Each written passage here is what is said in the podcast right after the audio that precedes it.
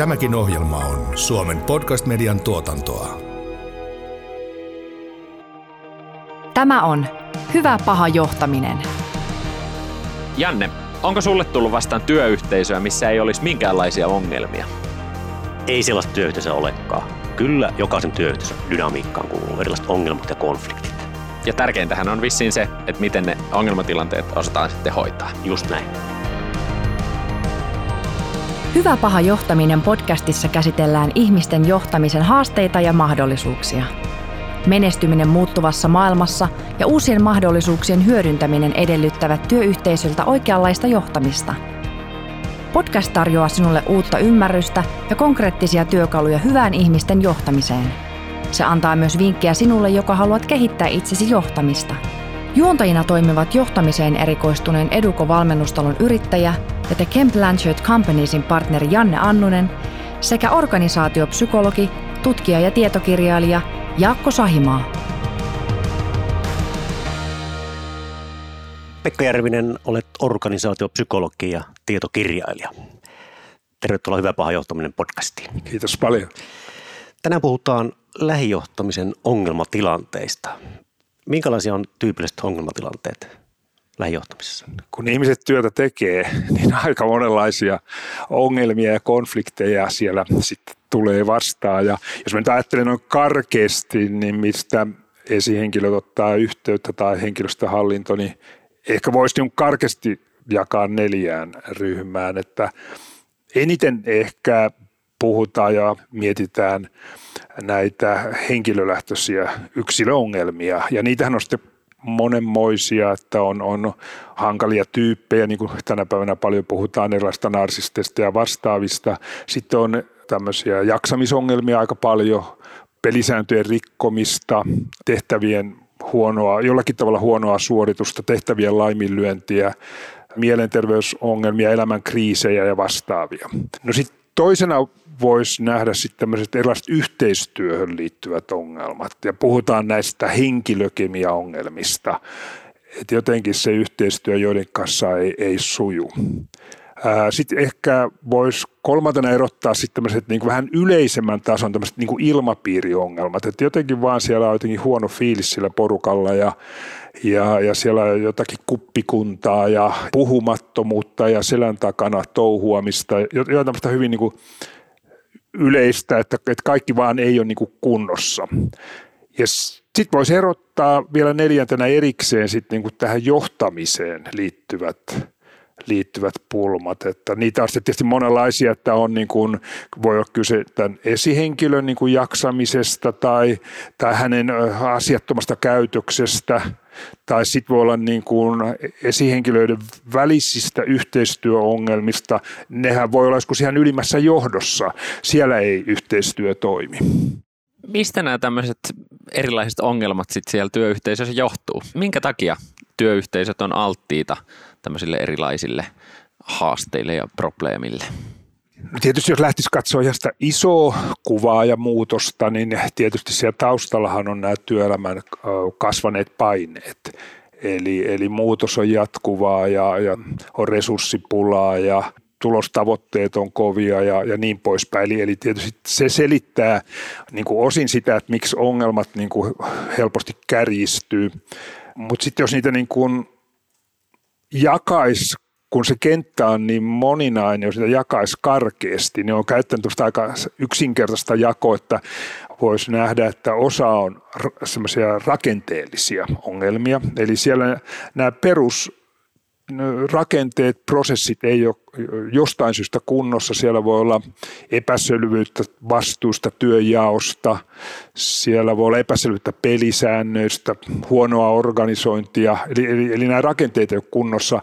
Ja sitten se vähemmistö, pienin osa ongelmista johtuu näistä henkilöistä itsestään. Eli voi olla niin kuin periaatteessa ne työpaikan perusasiat ihan kunnossa, mutta jostain syystä se ihminen nyt ei suoriudu niin kuin pitäisi tai ei käyttäydy niin kuin pitäisi tai rikkoo pelisääntöjä, laiminlyö tehtäviä ja sitten jos lähdetään sitä tutkimaan, mikä on usein aika hankalaa, niin löytää niitä syitä, niin siellä voi olla sitten mielenterveysongelmia, siellä, siellä voi olla tosiaan elämänkriisiä ja kyllähän siellä joskus on näitä persoonallisuusprobleemoja myös taustalla. Eli, eli näin voi niin karkeasti jakaa näihin toisaalta rakenteellisia henkilölähtöisiä, mutta niin kuin tuossa taisin sanoakin, niin se on mielenkiintoista, että nämä henkilölähtöiset, vaikka ne on vähemmistönä, niin silti niistä paljon tulee yhteydenottoja ja niiden kanssa esimiehet kipuilee. Ja usein on kuullut myös sanottavan näin, että helposti myös ne rakenteelliset ongelmat valuu sitten ikään kuin semmoisiksi, että ne oireilee siellä henkilö, henkilöiden välisinä ongelmina ja haasteina. Se on juuri näin. Ja sen takia sen, se vaara onkin, että esihenkilö, lähijohtaja tulkitsee tämmöisen niin kuin jonkun ihmisen oireilun, huonon työsuorituksen tai mitä se onkin, niin tulkitsee tämmöiseksi henkilölähtöiseksi. Kun asia lähtee tutkimaan, niin paljastuu, että siitä ei itse asiassa ollutkaan kysymys, vaan kysymys onkin siitä, että siellä olikin jotakin vastuuepäselvyyksiä tai, tai pelisäännöt oli epäselvät ja, ja ei kukaan niin kuin tahallaan rikkonut niitä pelisääntöjä, mutta hän oli vaikka tulkinnut eri lailla kuin mitä esihenkilö oli tarkoittanut millainen rooli johtajalla tai lähijohtajalla on näiden ongelmien ratkaisemisessa? No kyllähän se niin on, että viime kädessä mm, lähijohtajat ja johto ylipäätään vastaa siitä, että se työyhteisö toimii. Eli että kyllähän niin kuin viime kädessä kaikki kaatuu heidän niskaan. Niin kuin joku on sanonut mulle, että kaikki ongelmat työpaikalla on johtamisongelmia. Että näin se voi tiivistää, että vaikka tietysti henkilöillä itsellään on vastuu tietysti, mutta tota, jos ei se tilanne korjaannu, niin kyllähän se on sitten, sitä varten siellä on esihenkilöt, että hommat pelittää. Erilaisissa työyhteisöissä tulee aina vastaan isompia ja pienempiä tämmöisiä ongelmatilanteita ja probleemia. Mistä esihenkilö tai johtaja voi sitten ikään kuin tunnistaa, että milloin niihin asioihin olisi syytä puuttua – koska varmaan tärkeää on kumminkin myös se oikea-aikaisuus oikeanlaisella voimalla tai oikeanlaisella tavalla sitten tarttuu, niin mitkä on niitä merkkejä, että nyt tarvitaan selkeästi puuttumista niihin probleemiin, ettei ne kehkeydy liian isoiksi? harvoin ainakaan liian ajoissa tartutaan. Siihen varmaan palataan vielä. Voisi sanoa noin karkeasti, että viimeistään silloin, jos ne ongelmat alkaa – niin kuin näkyä jotenkin siinä työn teossa itsessään tai, tai siinä yhteistyössä tai asiakaspalvelussa tai, tai jotenkin vaarantaa esimerkiksi työturvallisuuden joissakin työpaikoissa. Työn laadussa taisin mainitakin jo. Eli että jos se jotenkin heijastuu siihen työhön, työntekoon, yhteistyöhön, niin silloin viimeistään pitäisi herätä ja lähteä katsoa, että mistä on kysymys ja mitä pitäisi tehdä. Mutta pitää todeta heti, että että vaikka ei aina näy suoria niin kuin ongelmia siinä niin kuin itse varsinaisessa työssä, niin, niin tietysti jos esihenkilö huomaa, että nyt jo, jollakin ei ole asiat ihan kunnossa, joku on vähän tota, allapäin tai, tai tota, jotenkin tuntuu, että tota, ei saa sellaista kontaktia kuin normaalisti, asiat ei suu niin kuin normaalisti, niin voihan se aina kysyä, tietysti, että mitä sille kuuluu, onko kaikki hyvin. Ja varsinkin nyt tietysti kun ollaan oltu etätöissä ja monet tietysti tätä ennenkin ennen koronaa, niin siinähän on hyvinkin tärkeää pitää sellaista tiiviimpää yhteyttä ja kysellä kuulumisia. Voi johtaminen on helppoa silloin, kun kaikki on hyvin. Mutta sitten kun tulee ongelmia, niin silloin oikeasti punnitaan sen johtajan taidot ja johtamiskyvyt. Mulla on sellainen itselläni kokemus yleisesti, että, että hyvin usein nämä ongelmatilanteet on sellaisia, mihin on vaikea puuttua. Eli näitä helposti niin kuin siirretään joulun jälkeen, loman jälkeen, kesän jälkeen, mikä milloinkin on, tai seuraava viikko, että kyllä se korjaantuu itsestään se ongelma. Niin mitä tota yleisesti niin sun, sun näkemys on siitä, että on, onko tässä meillä petrattavaa johtajina? No siinä on kyllä valtavasti petrattavaa, täytyy todeta, koska ajattelen 30 vuoden kokemusta, mitä on näitä ongelmatilanteita ollut selvittelemässä ja mistä esihenkilöt on puhunut. Kyllä se, niin kuin se ongelmien äiti on siinä, että ongelmiin ei tartuta riittävän ajoissa ja jämäkästi ja sitten ne lähtee kärjistyyn. Meillä ei ole sellaista vahvaa, vahvaa niin puuttumisen kulttuuria ja perinnettä. Kyllä mä nyt näen, että nämä paineet, paineet on kyllä tuottanut sen, että, että tietynlainen ryhtiliike on tässä jo joitakin vuosia ollut liikkeellä, että on niin monissa työpaikoissa herätty siihen, että kyllä meidän pitää vaan puuttua ajoissa, koska korjaaminen on sitä helpompaa, mitä nopeammin päästään kiinni ja on luotu tämmöisiä varhaisen puuttumisen, varhaisen välittämisen malleja esihenkilöiden tueksi myös. Mikä, mikä se puuttuvissa on niin vaikeaa? Mikä tekee sitä hankalaa tai epämukavaa? Joskus mä kysyin esihenkilöiltä, että mikä siinä on niin vaikeaa. Tietysti usein sitä, kun menee tosiaan konfliktoituneeseen tilanteeseenkin, niin mä kysyn, että miksi ette ole puuttunut. Ja, ja tota, kyllä se lista on todella pitkä, mutta jos on ihan tämä päällimmäisiä, mitä nyt tulee mieleen ottaa, niin tota, ensinnäkin esihenkilöt pelkää. Siis pelätään sitä, että joku tuota noin, niin hermostuu, joku tota, jättäytyy kiukuspässään heti sairaslomalle, joku loukkaantuu, marssii heti luottamusmiehen juttu sille ja syyttää mua esihenkilönä kiusaamisesta. Tai jos mä puutun, niin mitä sitten, jos mun oma esihenkilö ei olekaan mun tukena? Mä jäänkin yksin siinä, koska tämmöistä ohittamistakin aina välillä, välillä näkee. Eli kyllä nämä pelot on varmaan se, se yksi iso juttu. No sitten jos ajattelee muita, niin sitten on kaikenlaisia itse asiassa työpaikalla on yllättävän paljon kaikenlaisia kuvioita, eli voi olla, että se on joku kummin kaima, ja jos on pieni paikkakunta, niin siellähän samassa työyhteisössä on sukulaisia ja naapureita, ja, ja jos jotakin kuvioita ja suhteita, niin sitten tulee se kysymys, että no voinko mä sen asioihin nyt tässä oikeastaan puuttua. Sitten jos henkilö on noussut omasta porukasta, mitä on paljon, niin tota, hänellä on siellä muodostunutkin hyviä suhteita joihinkin. Ja silloin tulee taas se kysymys, että voiko se nyt vanhan kalakaverin tota, asioihin puuttua. Monet esihenkilöt on tosi kaukana siitä arjesta, jos on paljon johdettavia, ei edes niin näkään niitä tilanteita, ehkä puuttuisi, mutta ei ole niin kuin havainnoinut, ei riittävän aktiivisesti edes liikukaan siellä. Sitten voisi vielä todeta sen, mikä usein tulee myös vastaan, että jos on hyvä työntekijä tai ihan huippuosaaja, joita on paljon, huippuasiantuntija, meille tosi tärkeä, niin silloin tulee juuri tämä kysymys, että, että jos mä sit puutu hänen toimintaan, niin mitä sitten, jos hän lyö hanskat tiskiin tai ei enää toimikaan niin motivoituneesti. Tai jos me menetetään, jos se kaveri päättääkin irtisanoa, niin me menetetään tämmöinen huippuosaaja ja, ja silloin ajatellaan, että no annetaan hänen olla, annetaan vähän erityisvapauksia, tämmöinen niin sanottu koskemattomuus. Ja, ja tota, sitten se saattaa joskus jatkua tosi, tosi kauankin tämmöinen tilanne, että ennen kuin se sitten on niin kärjistynyt, että sitten tajutaan, että se muu työyhteisö alkaa jo oireilla ja heidän se motivaatio alkaa heiketä.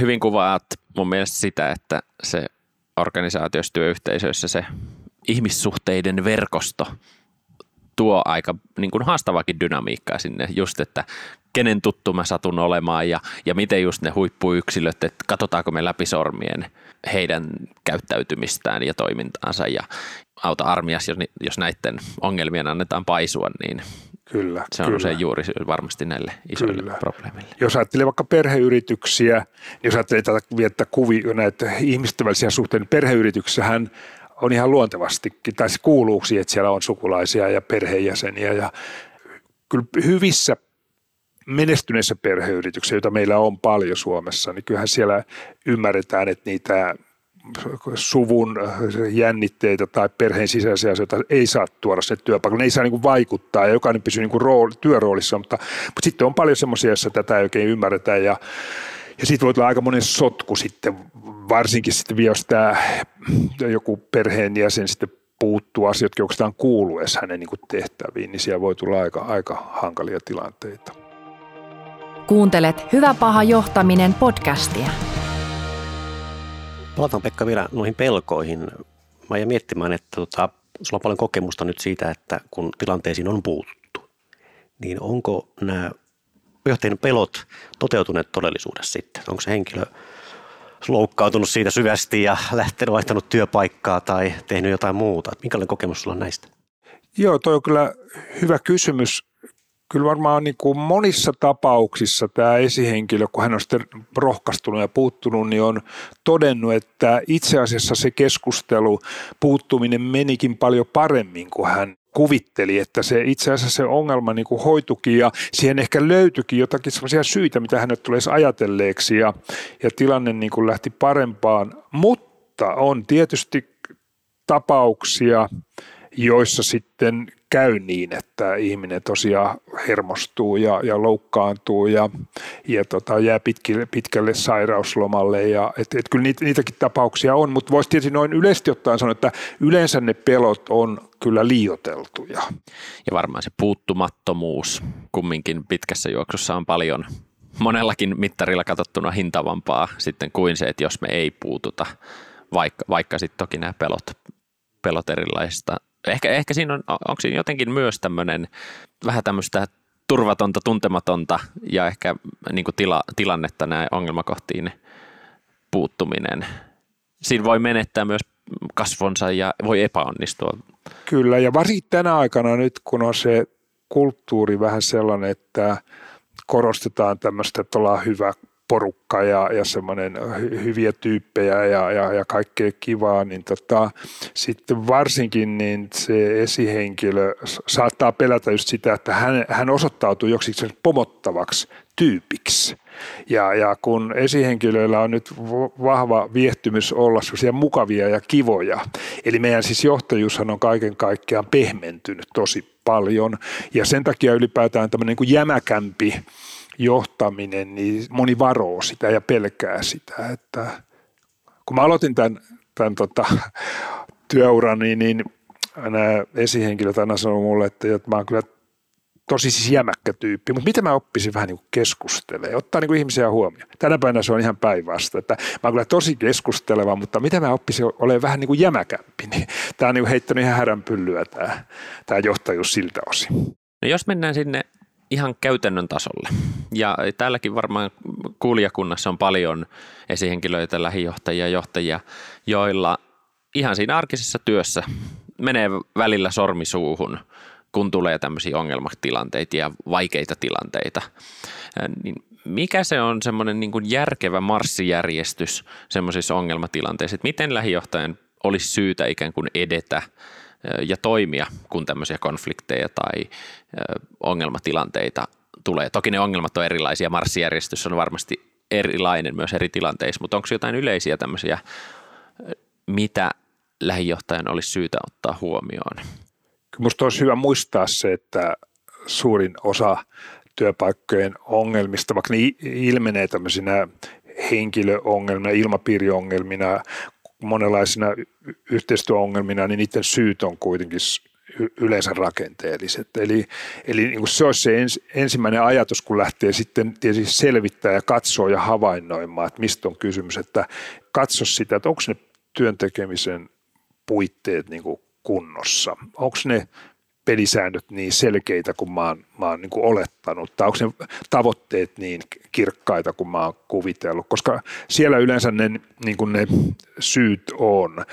Ja silloin tietysti on tärkeää mennä keskustelemaan niin kuin sillä ajatuksella, tutkivalla ajatuksella, että näiden asianomaisten kanssa, että, että mistä mahtaa olla kysymys, kun asiat ei suju niin kuin pitäisi tai, tai se työsuoritus ei ole, ei ole se, mikä sen pitäisi olla, tai ihminen on kaukana tavoitteista, tai se työn laatu ei vastaa meidän laatua, rikotaan pelisääntöjä. Sen jälkeen tietysti sitten äh, nimenomaan se tavoitehan tulisi olla se, että miten sitten jatkossa toimitaan, että ne ongelmat ei toistu, että ne virheet ei toistu.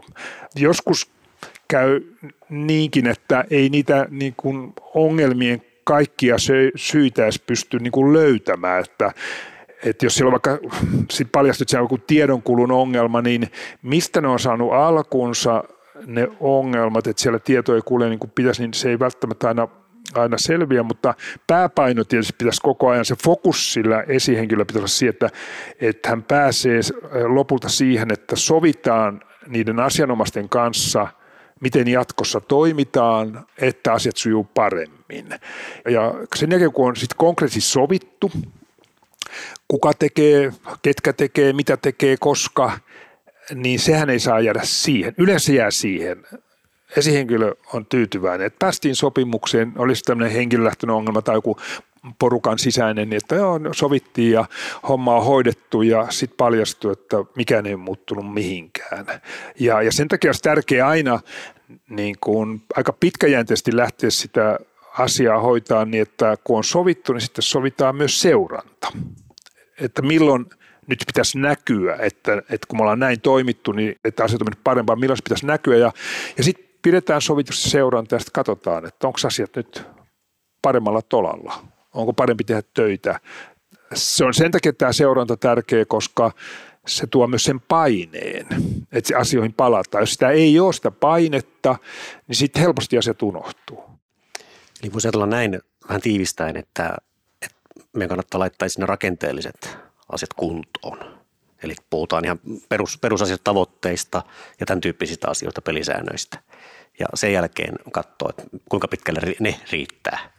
Joo, juuri näin. Mutta tietysti sitten siinä on se, että joskushan voi, kun siihen eh, esihenkilö perehtyy sen tilanteeseen, niin voi paljastua, että siellä on nämä rakenteet aika hyvällä tolalla. Että se, niin kuin sieltä ei löydy niin kuin syytä, että, että, että on käyty ne kaikki perusasiat kaikkien kanssa läpi ja ne, niitä on toistettu ja ne pitäisi selvät.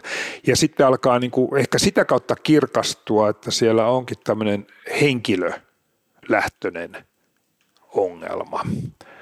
Mutta usein siihenkään ei pääse kiinni ennen niin kuin katsoo, että onko nämä puitteet kunnossa. Ja, ja sitten sit paljastuu, että ne on kunnossa ja sitten ihmetellään, että no miksi joku ei sitten toimi niin kuin pitäisi. Ei, ei noudata tätä pelisääntöä, vaikka niistä on puhuttu moneen kertaan ja sitten ehkä alkaa paljastua, että jotain siinä hänen vaikka elämän tilanteessa jotenkin sellaista, että hän ei nyt vaan kerta kaikkiaan niin kuin jaksa panostaa tai hän on muita murheita tai yksinkertaisesti hän on semmoinen henkilö, joka ajattelee niin, että nämä pelisääntöt ei koske häntä, koska hän on huippuosaaja, niin hän on erityisvapaudet täällä tehdä, mitä hän katsoo parhaakseen. Kuuntelet Hyvä paha johtaminen podcastia. No, milloin tarvitaan ulkopuolista apua ongelmien ratkaisemiseen? Tuo on tosi tärkeä kysymys sen miettiminen, että, he, että se vaarahan on siinä, että näitä ongelmia heitellään sitten sinne jollekin ulkopuolisille, että, että tyypillinen on työterveyshuolto, eli että, jo, että siellä pitäisi nyt sitten niinku puuttua ja, ja sinne ollaan yhteydessä, tai henkilöstöhallinnon pitäisi puuttua, tai sitten järjestetään työnohjausta ja se työnohjaaja sitten puuttuu vaikka tämmöiseen yksilöongelmaan tai, tai muuta, eli, eli ja konsultteja käytetään myös tässä usein. Eli se niin kuin pitäisi tietysti esihenkilö muistaa, että hän, hänellä on se mandaatti puuttua, että ei kukaan ulkopuolinen voi ruveta vaatiin keneltäkään mitään. Ei se työterveyshuolto voi vaatia siltä työstöltä, että noudatakaa nyt pelisääntöjä, vaan kyllä se on se esihenkilö, joka pitää se tehdä. Mutta tietysti siinä tapauksessa, että, että se esihenkilö ei oikein tiedä, miten tässä pitäisi toimia, niin silloin tietysti on hyvä sparrailla jonkun kanssa. Ehkä helpoin ja yksinkertaisin on sparrailla kollegoiden kanssa. Eli, eli kertoa heille, että mulla on tämmöinen tilanne, mitäs, mitäs tota ajattelet ja ootko ollut vastaavassa ja mitäköhän tässä pitäisi tehdä. Ja jos tällä tavalla kollegoita käyttää, niin kyllä pelkästään se, että puhuu ääneen siitä ongelmasta, jotenkin jäsentää sitä, se toinen vähän kysyy, niin se voi jo aika paljon niin kuin selkiyttää. Tai sitten tietysti tämä luottohenkilö voi olla se työterveyshuollon edustaja tai henkilöstöihminen tai joku konsultti, ihan mikä tahansa, jonka voi niin kuin ikään kuin jäsentää sitä tilannetta ja miettiä, miten tässä kannattaisi edetä. Jos mä ajattelen niin kuin omaa roolia yksinkertaisimmillaan, kun tämä esihenkilö on ottanut yhteyttä, niin hän kertoo vaikka just tämmöisestä henkilöongelmasta, miten joku siellä toimii, niin joskus riittää, että mä vaan sanon, että kuulostaapa pahalta. Siis teillä joku toimii noin. Ja sitten yhtäkkiä hän havahtuu, että hän on niinku katsonut läpi sormien tätä tilannetta niinku, ehkä jo vuosikausia. Hän yhtäkkiä tajuaa, että, että ei hän voi näin toimia. Hänhän on puututtava tähän. Mutta kun se lähijohtaja on siellä arjessa niin kuin päivästä toiseen, niin hänkin äkkiä sokeutuu.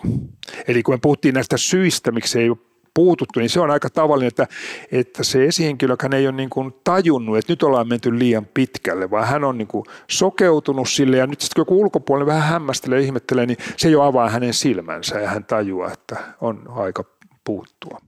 Miten sun pitkän kokemuksen perusteella, onko siinä niin kuin, huomaako jotain yhteneväisyyksiä tai eroavaisuuksia sen suhteen, että millä toimialalla ollaan tai minkä kokonen organisaatio on tai minkälaisessa kehitysvaiheessa se organisaatio on, että kuinka helposti tämmöisiä tulehdustiloja ja ongelmatilanteita siellä organisaatioissa lähtee syntymään?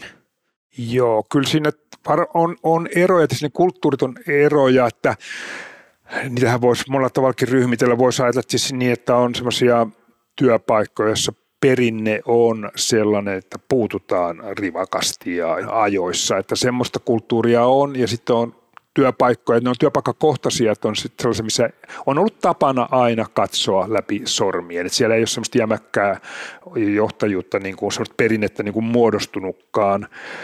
No sitten voisi ajatella, että ehkä niin kuin kaikista hankalimpia työyhteisöjä, missä on ehkä eniten ylipäätään tämmöisiä niin kuin ihmissuhdetason niin kuin konflikteja, kaikenlaisia henkilökemia-ongelmia ja vastaavia, niin kyllä ne on sellaisia niin kuin sosiaalitoimen, terveydenhuollon, koulutoimen, seurakuntien työyhteisöjä, missä ihmisillä on tämmöistä niin kuin psykologista koulutusta, jotka sen takia helposti lähtee niin kuin tarkastelemaan näitä työpaikkojen ongelmia sieltä niin kuin ihmisistä käsin. Että ei ole sellaista perinnettä, että katsottaisiin niin lähinnä siitä käsin, miten ne työt sujuu ja asiakkaat tulee palveltua, vaan ruvetaan niin kuin äkkiä miettimään näiden ihmisten persoonallisuuden piirteitä ja, ja ollaan muutenkin aika pehmeitä, halutaan niin kuin ymmärtää, kun työssä joudutaan niin kuin vaikka terveydessä ymmärtämään sitä potilasta, niin sitten semmoisella hyvin ymmärtävällä, hyväksyvällä tavalla suhtaudutaan myös niihin työntekijöihin, henkilöstöön ja, ja sen takia ongelmat niin kuin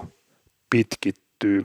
Eli jos mä ajattelisin, että toimiala, niin kyllähän insinöörivetoset työpaikat on kaikista terveempiä. Eli, eli siellä niin kuin ei lähdetä niin helposti psykologisoimaan. Siellä katsotaan, että miten nämä työt sujuu ja, ja, ja, ja miksei projekti etene ja, ja sitten niin lähdetään sen pohjalta sitten liikkeelle. Ja vaikka insinööriä paljon mollataan, mutta mä itse olen huomannut, että ne on, ne on parhaita työyhteisöjä. Työ pysyy työnä ja ihmisten Juuri. välistä asiat pysyy ihmisten välisinä asioina. Kyllä. Ja Joo, tämä on mielenkiintoinen Joo. havainto, että kun samaan aikaan just insinööriä ehkä soimataan siitä, että voidaan olla sokeita tämmöisille ihmisasioille. Aivan. Kyllä, joo, joo. Ja se tietynlainen ehkä sit sokeus ja se, ettei ole tämmöinen narsistikäsite vielä siellä niin kuin vallannut alaan, niin siitä voi olla paljon hyötyä, että lähdetään vaan siitä, miksei joku hoida hommia ja ne pitää vaan hoitaa tyyliin. Että siinä on paljon tervettä. Nämä ongelmat ja niiden taustat on hyvin kompleksisia kokonaisuuksia, mutta tota, voisiko ajatella jotain yleistäen asioita, millä me pystyisimme ennaltaehkäisemään organisaatiotasolla ja ehkä lähijohtajatasolla näiden ongelmien syntymistä? No kyllä tietysti se, että näistä perusrakenteista ja prosesseista huolehditaan ja varsinkin näiden muutosten jälkeen niin kuin taas niitä kirkastetaan. Eihän ne koskaan tule valmiiksi, kun ne koko ajan elää ja muuttuu, mutta se olisi se yksi ihan keskeinen asia ja sehän sitten tarjoaa sille esihenkilölle myös sen viitekehyksen, josta käsin hän voi tarkastella, että meneekö tällä asiat niin kuin pitää. Ja sitten kun hän puuttuu, niin hän voi vedota niihin tavoitteisiin tai vastuisiin tai pelisääntöihin. Jos ei niitä ole koskaan siellä kunnolla edes määritelty, niin, niin sitten on aika vaikea puuttua, kun niistä on äkkiä mielipidekysymyksiä. No sitten toinen asia on, että tämmöisen palautekulttuurin niin kuin tietoinen rakentaminen, että onneksi siinähän on päästy eteenpäin, että on tullut näitä kehitystavoitekeskusteluja, jossa sitten pitääkin antaa molemmin puolin esihenkilöjä tai johdettavasta palautetta toinen toisille, että siinä on päästy vähän eteenpäin, mutta siinä on vielä paljon parannettavaa, että tietoisesti niin kuin annettaisiin tätä positiivista, kannustavaa, tukevaa palautetta, mutta sitten myös tätä korjaavaa palautetta. koska se palautekulttuuri on meillä niin lapsen kengissä, niin tota, sitten jos vasta tar- annetaan palautta, kun se ongelma on jo käristynyt, niin se tuntuu niin vaikealta vastaanottaa, mutta jos pienistäkin asioista totuttaisiin siitä, että siitä saa palautetta, niin niin se, se auttaisi tosi paljon. Nyt tällä hetkellä me puhutaan hyvin paljon ikään kuin työntekemisen tapojen muutoksesta ja puhutaan etä- ja hybridityöstä ja, ja tietyllä tavalla se haastaa myös työyhteisön toimintatapoja ja organisoitumisen tapoja tai ainakin uudistaa sitä. Miten sä itse näet, että, että miten tämmöinen kehitys, missä välttämättä työyhteisöt ei niin tiiviisti olekaan keskenänsä tekemisesti kasvo, tekemisissä kasvokkain, niin miten tämmöinen vaikuttaa mahdollisesti tämmöisen niin kuin ongelmatilanteiden syntymiseen ja niiden käsittelemiseen? Kun se on siellä hankalaa, kun ollaan kasvokkain ja, ja tota, nähdään ja, ja voidaan seurata joskus tarvittaessa tiiviistikin, jos esihenkilö miettii, että siellä ei ole asiat ihan kunnossa, niin hän voi mennä paikan päälle katsomaan ja havainnoimaan, niin nyt sitten kun se suhde onkin tämmöinen virtuaalinen etäinen, niin silloin tietysti esihenkilön on tosi vaikea mennä niin kuin katsomaan, että miten siellä töitä hoidetaan ja se, miten se työaika siellä kuluu. Eli, eli niin kuin tilanne vaan menee entistä mutkikkaammaksi. Ja silloin tietysti, mikä siinä auttaa, niin tietysti pitäisi sitten niin kuin herkemmin reagoida, jos niin kuin näkee jotakin ongelmia. Nehän yleensä ilmenee niin, että se työsuoritus heikkenee jotenkin, siis suhteessa siihen, miten se ihminen on kuin aiemmin ne hommat hoitanut, siinä tapahtuu jotenkin heikennyksiä. Aikarajat on aika tyypillinen semmoinen, joka kertoo probleemoista, että jotenkin niin kuin ihminen, joka on hoitanut ajoissa ne hommansa ja tunnollisesti ja deadlineit on pitänyt, niin, niin jotenkin ne alkaa heittää tai sitten jos ihminen jotenkin vetäytyy sosiaalisesti, jotenkin hän passivoituu, hän ei oikein tiedä, tiedä että missä hän menee ja muuta, niin nämä voisivat sellaisia signaaleja, jolloin ainakin pitäisi niin kuin vähän herätä miettimään, että onko kaikki kunnossa ja kysyä sitä ja, ja sitten tietysti tarvittaessa sitten jo ihan pyytää kahdenkeskiseen keskusteluun, jos alkaa niin kuin olla riittävästi havaintoja sille, että, että nyt siellä on jotakin, jotakin probleemaa. Mitä Pekka haluaisit sanoa tähän loppuun meidän kuuntelijoille tästä teemasta lähijohtaminen ongelmatilanteissa? No kyllä haluaisin sanoa sen, että esihenkilön aina pitäisi muistaa se oma roolinsa, että miksi hän siellä työpaikalla organisaatiossa on, että hän ei ole ensisijaisesti niitä ihmisiä varten, vaan hän on ensisijaisesti sitä varten, että työt sujuu, asiakkaat tulee palveltua – hän on sitä varten, sillä hän edustaa työnantajaa ja, ja sitä, että ne työt todellakin tehdään sovitulla tavalla, niin tämä niin kuin varmaan auttaisi, auttaisi tätä esihenkilöä. Ja sitten jos hän lähtisi sillä kysyvällä otteella, että asiat ei ole välttämättä aina ihan niin kuin miltä ne näyttää ja, ja lähtisi katsoa niitä rakenteita ja tietysti sitten sen muistaminen, että ihmiset ei ole tehty lasista. Siis että kyllä ihmiset kestää aika koviakin tosiasioita, jos sen esihenkilön motiivi, pyrkimys on huolehtia siitä, että töitä on hyvä tehdä ja työt sujuu.